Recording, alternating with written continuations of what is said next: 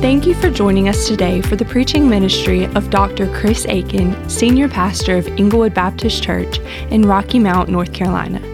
Englewood is a dynamic ministry reaching eastern North Carolina and the world with the timeless truth of the gospel. For more information, visit us online at englewoodbaptist.com. Now here's Pastor Chris with today's message. We're in Hebrews 4. Let me tell you that I just came back from South Carolina. Jody and I had the opportunity to go and be with family at Thanksgiving. Now, don't get me wrong, you're family. We're family. We're family. We're familia. I mean, we're family. We're all together, but there's something different, if you'll allow me, about being around your own tribe.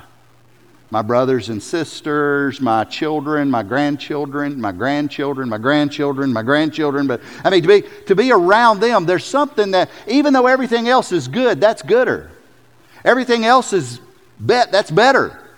I'm just saying, it's a good thing. There's almost a sense of, man, everything just feels right or righter right now than it did before. I'm going to put a word on that. Rest. You say, was it really restful, like you laid around and took naps all the time? Did I mention grandchildren? That's 3 months old and 2 years old. There's no rest in that. I mean, it's not like you stop activity. You're continuing to be active. You're continuing to do things. But that doesn't change that you're just more settled. Because, hey, that which is valuable to you is just kind of there. It's a settledness. And I'm calling it rest. So, do you understand what I'm talking about? I mean, maybe you got to experience that at Thanksgiving. Maybe you had family around you and you just said, you looked around the room, you looked at the blessings of God and you said, man, there's just something about that that's just more special than it was without it. Or maybe you've looked around and thought you had rest and then it just felt like something was missing or incomplete, just not there. Maybe that was true about your faith walk in some degree. Maybe you've done your best to try to pursue after this thing God has in store for us, and then you're like, always, there's just a little bit of unsettledness about it. Could it be that maybe we've come to try to find that settledness in position or in possessions or in practices when the Bible always determined for us to find it in a person? That's what we're going to talk about today, as the writer of Hebrews speaks to a group of people who knew themselves to be chosen ones of God, to his elect, his nation, the ones he had made promises to. He had promised them rest, and yet there was something unsettled because a rest remained. And he tries to bring clarity to them, and I think has a message for us as well. We're in Hebrews 4. I want to begin in verse 1, and I want to invite you, if you're able, stand with me in honor of the Word of God. And if you're joining us from home, I'm grateful for your presence. I'm reading from the New American Standard Translation and hope you'll follow along with us. Hebrews 4, 1 through verse 13. The Bible says, therefore, let us fear if, while our promise remains of entering his rest, any one of you may seem to have come short of it. For, indeed, we have had good news preached to us, just as they also, but the word they heard did not profit them, because it was not united by faith in those who heard. For we who have believed enter that rest, just as he has said, as I swore in my wrath, they shall not enter my rest, although his works were finished from the foundation of the world. For he has said somewhere concerning the seventh day, and God rested on the seventh day from all his works. And again, in this passage, they shall not enter my rest. Therefore, since it remains for some to enter it, and those who formerly had good news preached to them failed to enter because of disobedience, he again fixes a certain day, today, saying through David, after so long a time, just as has been said before, today if you hear his voice, do not harden your hearts. For if Joshua had given them rest, he would not have spoken of another day after that. So there remains a Sabbath rest for the people of God. For the one who has entered his rest has himself also rested from his works as God did from his. Therefore, let us be diligent to enter that rest, so that no one will fall through following the same example of disobedience. For the word of God is living and active and sharper than any two-edged sword, and piercing as far as the division of soul and spirit, of both joints and marrow, and able to judge the thoughts and intentions of the heart. And there's no creature hidden from his sight, but all things are open and laid bare to the eyes of him with whom we have to do. Pause right there. Father, would you in these moments help us not only to understand, but to appropriate. Not just grasp what you're saying, but to yield to it. Holy Spirit, teach us what it is to experience this rest. And then find us quick to respond to the glory of God. We ask in Jesus' name. Amen and amen. You be seated. Thank you for standing. If you'd like to follow along, there's an outline that's available for you on the app, or you can text notes to the number on your screen and you'll get that. I want to show you three elements of our promised rest. Three elements of this promised rest. This thing God promises but has yet to be achieved by the writer's audience, by God's people originally and by all those who are outside of the faith. This promised rest. I want you to notice with me these three things about that. Notice with me, first of all, the required faith. The required faith. See, that's what's missing here. Now, remember the context. Chapter 4 doesn't just drop out of the sky, but like an alien transport beam dropped it here or something of that nature. Chapter 4 follows chapter 3, where we began an extended warning passage, where the writer of Hebrews began to, in the context of it, to warn them against disobedience that to God that comes as not having faith, not trusting God, not believing what God said. And we learned that against everything in the Lord's heart, an entire generation of peoples died in the desert outside of the rest that God had promised them, outside of this land of God's blessing, even after God had delivered them from Egypt. Now, in some sense, you and I process that and we go, well, Chris, that kind of makes sense. I mean, after all, God made them a promise. They disobeyed, so of course they didn't enter into it. Sure, that does make sense in that way. But the writer of Hebrews takes the argument a step further. He now says it's not just those who disobeyed who missed the rest, but those who actually went in. They too came short of the rest God had always intended. Look at verse 1 with me. He says, therefore let us fear if, while a promise remains of entering his rest, any one of you may seem to have come short of it. Now you have to pause for a second and go, I thought the rest that he was talking about there was land. Hey, so did everybody here. They'd been captive in Egypt for 4 centuries. Along comes Moses and he brings them out. Then as that older generation died in the desert, Joshua now brings them over the Jordan River, over into this promised land where they conquer the land of Canaan and they disperse the tribes. And that's what they thought rest was. But if it was the land, didn't they already receive the deed for that? I mean, how could there still be a rest that remains if they had actually already gotten it? Fact is, it's not a place, because they had received that. And a rest still remained. Hebrews 4 verses 7 and 8 says, he again fixes a certain day, today, saying through David after so long a time, just as has been said before, today if you hear his voice, do not harden your hearts. For if Joshua had given them rest, he would not have spoken of another day after that. Now, follow his argument here. He says, if the rest was in the land, if the rest was what Joshua had provided for the people, why did David, more than 3 centuries later, talk about a rest that they had not yet obtained? Why did David talk 300 plus years later about a rest that they had failed to experience when they had already experienced the land? See, the fact of the matter is, David did, more than 3 centuries later, pen Psalm 95 under the inspiration of the Holy Spirit, and he talked about a rest that had eluded them. And he said, it's important that you figure out what it is. And apparently, Joshua had not given that to them. So it must be that this rest that he talks about, which is important for us to grasp, the writer of Hebrews puts so much emphasis on it, we need to figure out what is he talking about. It must be more than a place. And according to the writer of Hebrews, it must be more than the preached or the heard word as it's preached, In other words, more than knowledge. It's got to be more than just knowing that a rest exists. That can't be enough. Look at verse 2. He says, "For indeed we have had good news preached to us, just as they also. But the word they heard did not profit them, because it was not united by faith in those who heard." So here's what he said. He said, just hearing the gospel, if that was enough, they would have entered it. But they heard it, and that wasn't enough, because they never entered in. Hey, hearing the gospel is not enough. That's not rest.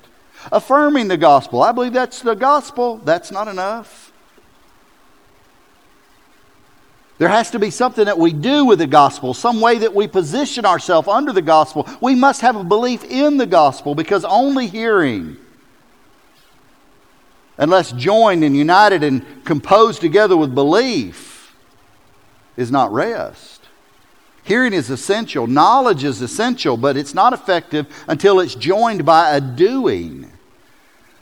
Because what we do is always evidence of what we believe. Romans 10, verse 17 reminds us that faith comes from hearing, and hearing by the word of Christ.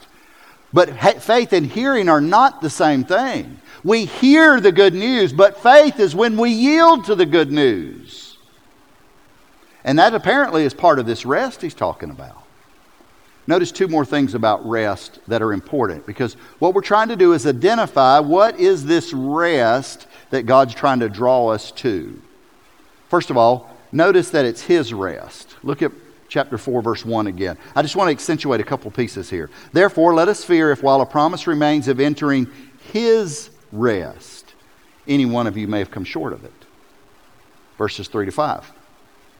"For we who have believed enter that rest, just as he said, 'As I swore in my wrath, they shall not enter my rest.' All those works were finished from the foundation of the world. For he has said somewhere concerning the seventh day, 'And God rested on the seventh day from all his works.' And again in this passage, 'They shall not enter my rest.'"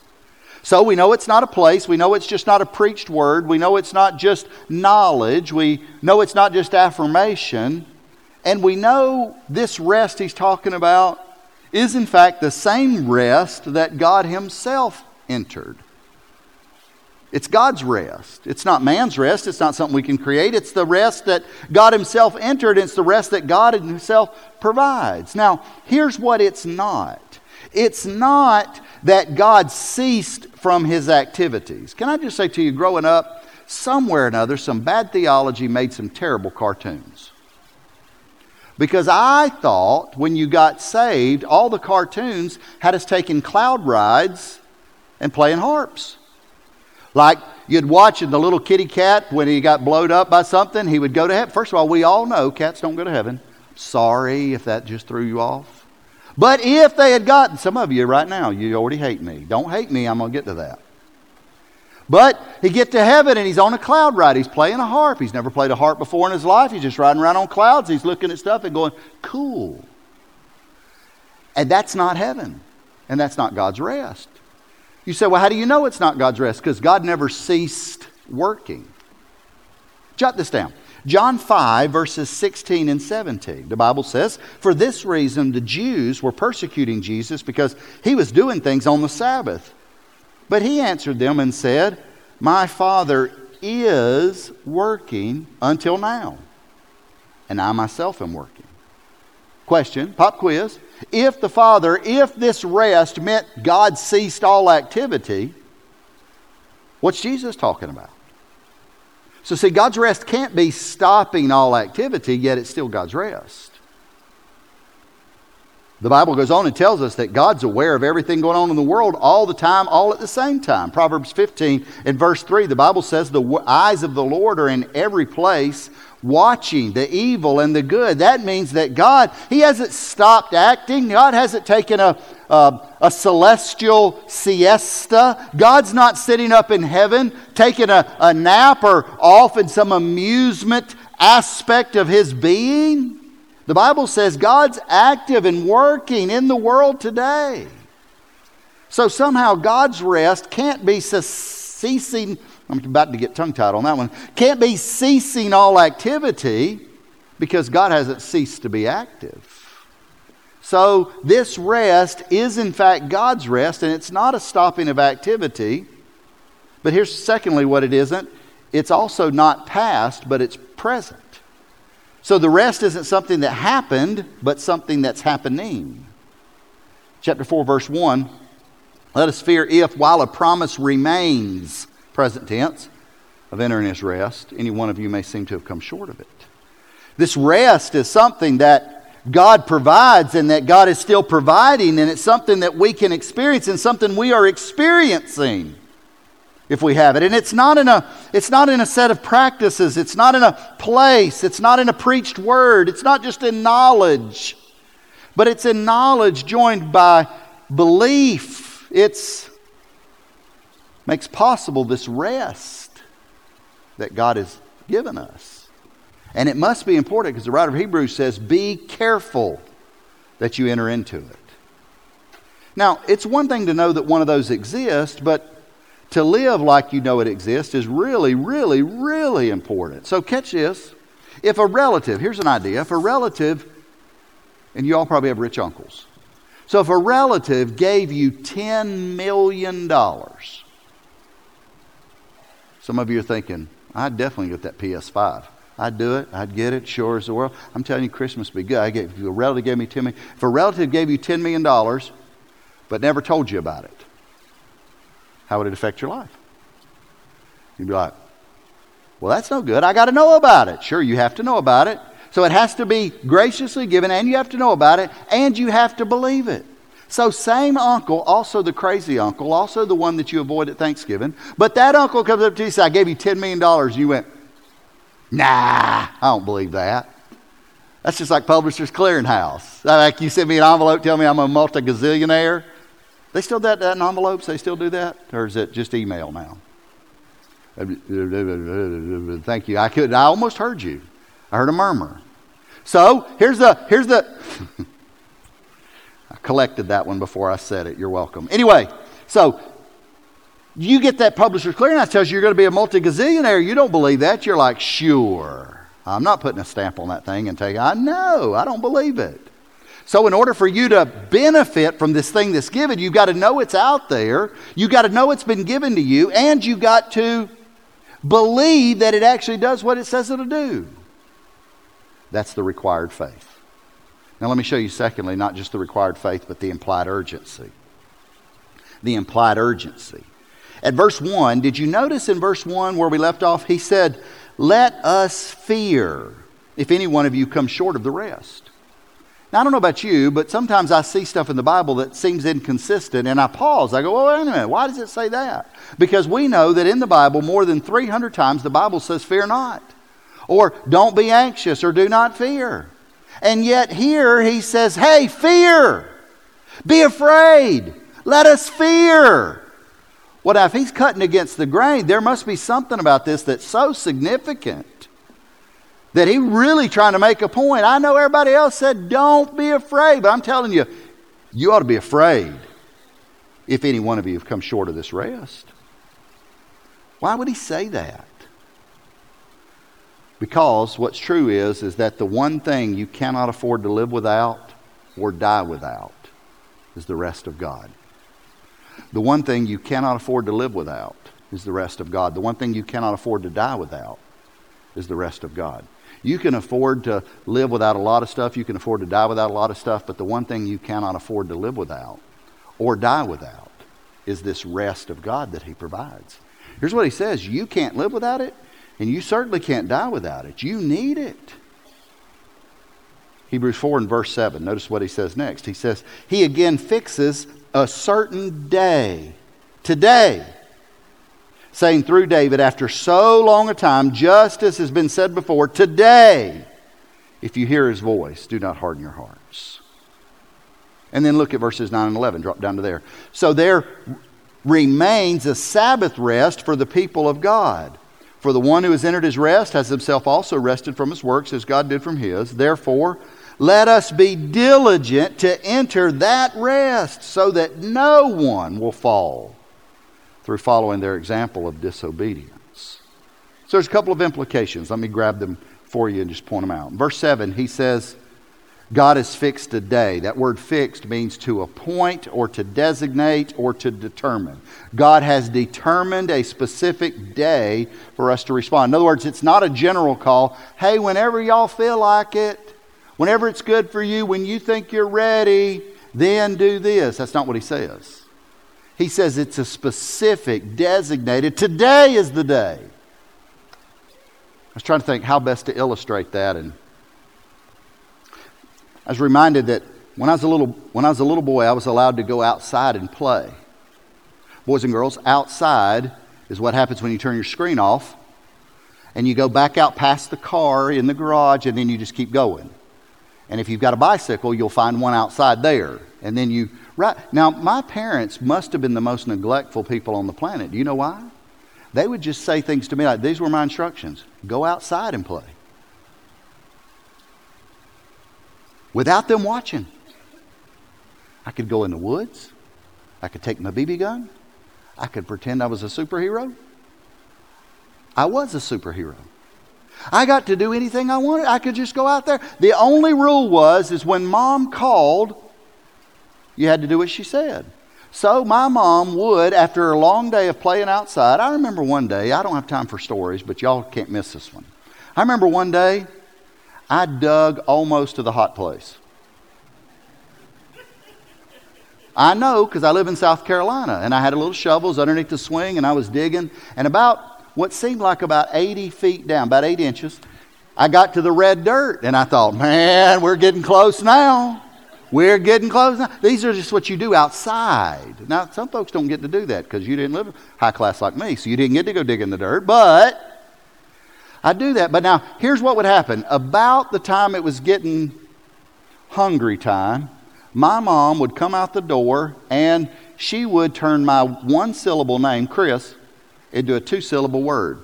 Chris, dinner. And wherever I was, whatever I was doing, she expected me to just finish doing that and just mosey on up to the house eventually. No! She expected me to stop right then. Why? She had designated a time. She had fixed a day right then. Drop what you're doing, grab whatever you have to grab, run into the house. She'd say weird stuff like wash your hands, which meant rush them under the water, wipe them off on your seat pants, and go sit down at the table. That's what that meant. But she wanted it right then. Same word.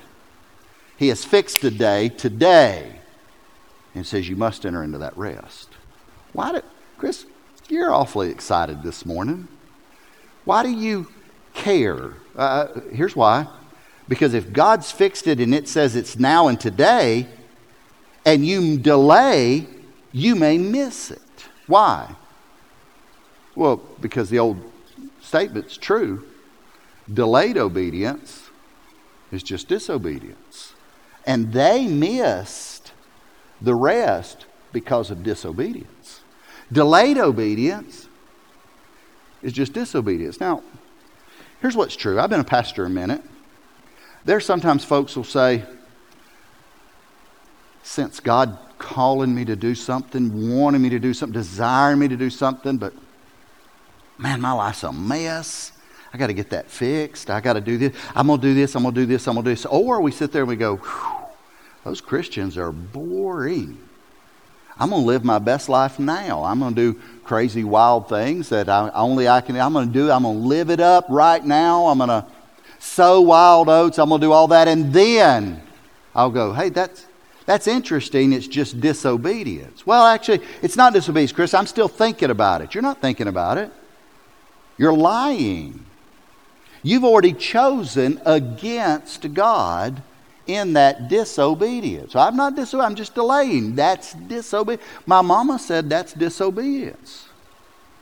She would sometimes punctuate that with a leather strap once used to hold trousers up. Hello? Only in my house. Me and one brother.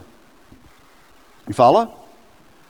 Delayed obedience is just disobedience. So here's the idea here. You can't delay. God has fixed today, and you must do something with it now. That's why verses 9 and 10 said, there is a Sabbath rest, the way God rested, and it's today. Well, what is the Sabbath rest he's talking about? Does he just mean the seventh day of the week or the first day of the week, the Lord's Day when we celebrate? No, he's not talking about a day or something like that. This Sabbath rest is different than a day. It's different than knowledge. It's different than preaching. It's different than a place. It's different than practices of religion. It's different than those things. It's a settledness that God exhibited after everything was done, and he called it very good. Genesis 2, verses 1 to 3.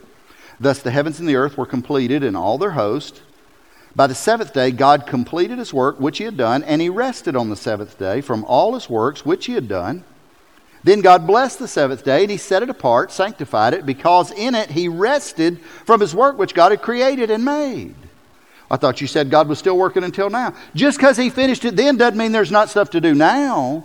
It just means in the perfection of creation, he completed it. And then for us to see, he settled, he rested, which doesn't mean stopping work, but it does mean something. It means that however God settled after he had completed everything as the creator, he settled, he rested as the authority over it. And the writer of Hebrews says in verse 11, we must be diligent. That word means to hasten, to be eager, to be zealous, to enter into this rest. In other words, not passive, but to operate with a sense of urgency. Do you see the theme again? God's fixed a day today. Don't be passive. Don't rest. Be urgent. Be zealous.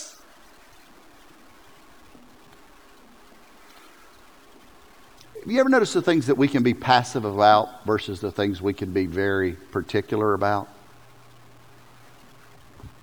I come from a family of, let's just say, OCD people. Though I prefer to rearrange that alphabetically to CDO. Okay? So, I've got a little of that affliction. Pull up a chair. This is important. At night, I don't like to go to bed if there's dishes in the sink. Some of you are like, me either, come by the house. But anyway, somehow if I walk by and there's a cereal bowl or an ice cream scoop or something, my hand vibrates. As though the Lord might come back during the night and I get raptured to heaven, and then whoever's left behind, Kirk Cameron and the crowd, might come in, and then suddenly they think less of us. But I feel like, well, you've got to wash it. Now, I have found it is legal to wash them off and just put them in the drainer. That's somehow okay. But in the sink is just not good. And I really, if there's dishes in the sink, I was dog tired. Because I just feel like I need to wash those before I go to bed. That's particular. And yet, there's some things that could go on and I'd be like, I guess Jody locks the house up at night. I wouldn't try it if I was you. But I guess she locks it up. I don't check. I'm pretty sure she does. What kind of a weirdo is particular about the dishes and not particular about checking the deadbolt? Well, me, thank you. You're like, you need counseling. True. True. Are you offering? Yes, I need it. But now, that's just my little domestic stuff. Here's what I found. I found folks can be particular about crazy things, sports and their job and their books they read, and can be passive about, well, like this rest. They'll say, well, I'm trusting the Lord with that. Here's how the statement gets made to me. I'm not trying to be ugly. Hear me, though. Chris, I'm just trusting the Lord's going to save my son. And? I'm just trusting. That's not trusting, that's passive. Trusting and what? Hey, listen, I believe the Lord will save your son too, but that won't keep me from telling him how he can be saved, what Jesus did for him, how he's walking away and distant from God, how God wants him to come back to him, and why he must do it right now. Well, I'm just trying to give him room. You don't push that on people. But he has fixed a day and called it today. And there's urgency. Be diligent. And we go, he'll get to that. Listen, if my son were trapped in a building that was on fire, I wouldn't look and go, man, I'm just trusting the Lord. I'd risk everything to run right into the flame. I'd put it all on the line. My health, my wealth, my everything. To just try to get him and bring him to safety. And that's something of a burning building. We're talking about eternity. How could we be passive about the gospel? And particular about dishes in the sink? The Bible says today, and be diligent. And by the way, if that's true for somebody else, as the writer of Hebrews points it, he's actually saying, what about you? See, people say to me sometimes, they'll say, I'll ask them, do you know that you're going to spend eternity with him? They're like, man, I hope so. Hope's not a strategy. Hope's not comfortable. Hope's not a place of rest. Hope's, well, I'm 99 and 40. I'm just like a bar soap. I'm 99 and 44, 100% sure. Bro, you better get some .56 and get over the mark, because you're not there yet. I'm pretty sure. He says, be diligent to enter. Fear lest you miss it, because God is fixed. You see the urgency? Required faith, the implied urgency, and then really the answer to the question that I just put on the table. Notice with me, number 3, the way revealed. The way revealed. How can I know for sure, Chris? I mean, because honestly, some people will say, I won't really know until I get there. No, what you mean is that you won't need faith anymore once you get to wherever you're going, because faith is now sight. But just because you won't see it doesn't mean you don't know. I know I'm married. I haven't checked my marriage license in a while. I know my wife loves me, even if she hadn't told me. She does, but even if she hadn't, I'd still know. You say, well, how can you really be sure? Would you live with this? Of course you know.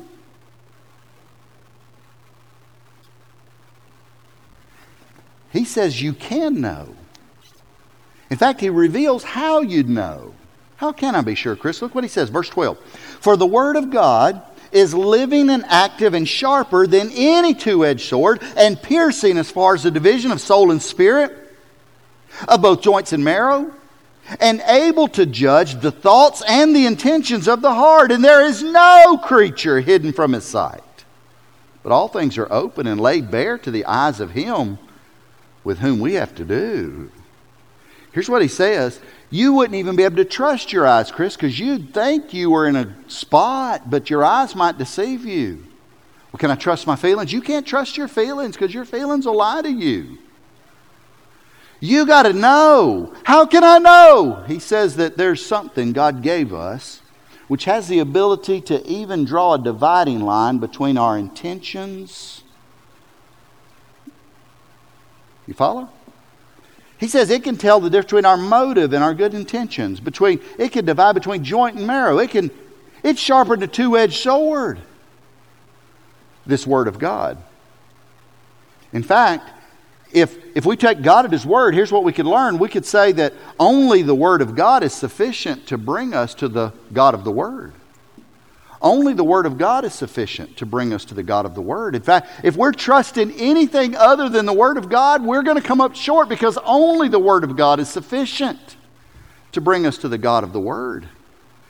God's revealed how you can know, and only His Word can give us that with clarity. Only His Word can deliver us from an I think to a He says kind of faith through the Word. What does the Word say? Well, sometimes it rattles our confidence in things. For instance, Jesus said in John 14 and verse 15, He says, if you love me, you will consider my commandments. Oh, that's not what he said. He said, if you love me, you'll keep my commandments.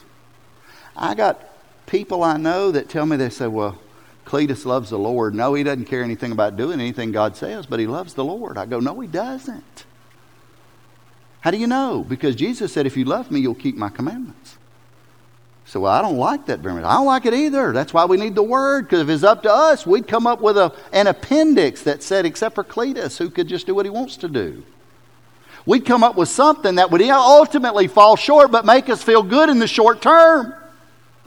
But the Bible says that if you love me, Jesus said, then you will keep my commandments.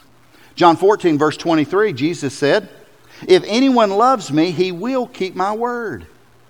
And my Father will love him, and we will come to him and make our abode. We will abide with him. And he who does not love me does not keep my words. And the word which you hear is not mine, but the Father's who sent me. Jesus said, if a guy doesn't keep his words, then he doesn't actually love the Father. Well, Chris, that sounds like works-based religion.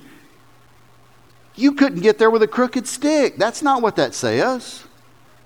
What it says is, if you love the Lord, you're going to keep his word. And if you don't keep his word, then you've got to quit lying to yourself. You don't love the Lord. Here's another one, 1 John 4, verse 20. If someone says, I love God, and hates his brother, he's a liar.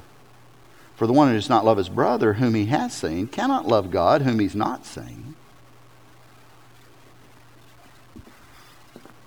Chris, I love Jesus. I just hate the church. Hear me. Liar? So, well, that's offensive. It offends me. But you know how I know that's true? That's true in my life. Could you imagine saying, I love Chris, but I hate Jody? I'll punch you in the nose. I mean, you're obviously mistaken. You ought to love her and hate me. But you can't love one and hate the other. We go together like socks and shoes, like peanut butter and jelly, like Jesus and his bride. We fit together. Jesus says you can't love God and hate your brother. That's weird. And yet there are folks out there that would say, I'm telling you what, I can't ever see. I'm telling you, they deserve whatever they got coming to them. It doesn't bother me a bit. They deserve that. I'm telling you, I won't even talk to them. You got people in your life you haven't talked to in years. And yet you saying, I've decided to follow Jesus. How is that possible? Hello? Jesus says it's not possible. Matthew 10, verse 37. Here, this is the flip side of that. He who loves father or mother more than me, not worthy of me. He who loves son or daughter more than me, not worthy of me. He who does not take up his cross and follow after me, not worthy of me. He who has found his life will lose it. He who's lost his life, who gives up his life for my sake, he'll find it. Jesus said, anyone who rates anything of higher value than me doesn't actually love me, because I have to be first place, period.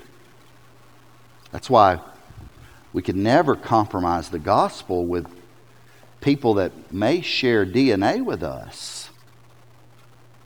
We could never compromise the gospel and say, listen, it's okay with me that you're living in active rebellion against God. No! You're in a building on fire. It's not okay. I must be diligent for me and for others. Do you see? Well, Chris, I can't do that. I mean, who am I to say these things?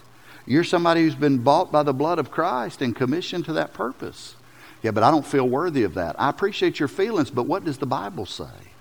1 Corinthians chapter 15, Paul says, I'm the least of the apostles, not fit to be called an apostle, because I persecuted the church of God, but by the grace of God, I am what I'm going to be.